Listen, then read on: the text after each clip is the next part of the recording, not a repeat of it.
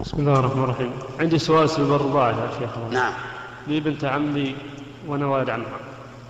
آه، رضعت معها جدتي ها رضعت معها جدتي ام امي وام امها فهل تحل لي هي او خواتها تدري كم من رضاع مرتين مرتين فقط فقط إيه، تحل لك